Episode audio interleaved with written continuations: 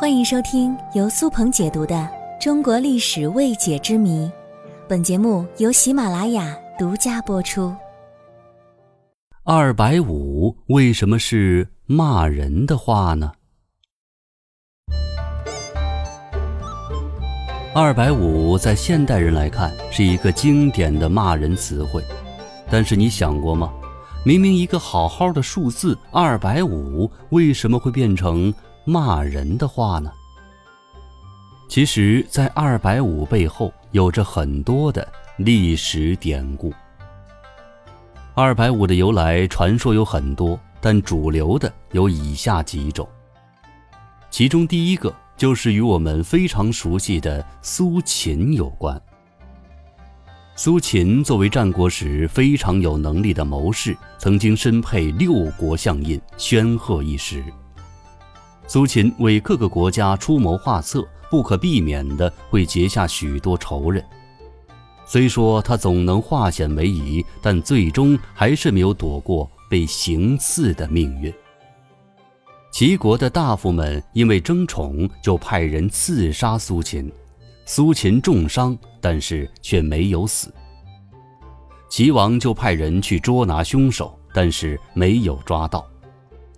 在苏秦将死的时候，他要求齐王以帮助燕国在齐国从事反间谍活动为名，将他车裂于市，并且悬赏行刺之人，以使贼人出现。于是齐王就按照苏秦的计策，让人把苏秦的头悬挂于城门之上，还发了一道榜文，说：“内奸苏秦，诛杀者赏黄金千两，速来领赏。”榜文一经贴出，便有四个人声称是自己杀了苏秦。齐王多次询问，四个人都咬定是自己所为。齐王就戏谑地问：“赏黄金千两，现在你们四个人，则每个人多少两呢？”四个人齐声回答说：“一人二百五。”结果四个人全部被杀。二百五这个词也就这样流传了下来。另外一个说法是，唐朝有一个人叫谭文杰，他出身地主家庭，家中极为富有，深受溺爱。从小他就养成了贪玩、好吃懒做的习惯，更不喜欢读书。随着谭文杰逐渐长大，看到关老爷出行的仪仗开道，很是威风。他便有了当官的愿望，于是他们家里就出钱给他买了一个官来做。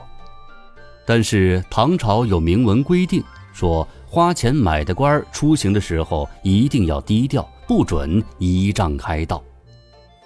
那么谭文杰知道自己的愿望不能实现了，他就非常失望，他就索性自己打造了一个私人仪仗队。由于无人可用。他只能花五百文钱从街上找来了两个乞丐来充当自己的仪仗队。因为私立仪仗这种事儿是大罪，正常人当然是不敢做的。只有这饿昏眼的乞丐才愿意赚这二百五十钱。但是这不伦不类的简单仪仗也让谭文杰出尽了洋相。他每次出行，乞丐开道就成了。当地的一个笑话。结果私设仪仗很快就被上级知道了，就罢免了谭文杰的官。后来当地的乞丐就经常开玩笑地说：“没有了谭文杰，再也遇不到二百五了。”当然，关于二百五的民间传说还有很多，但是往往都没有什么真凭实据。只是民间的一种笑谈。二百五的真正历史起源或者典故，可能早已无从查起，但是这又有什么关系呢？能够为大家带来欢乐，又能方便我们日常交流使用，其实这就足够了。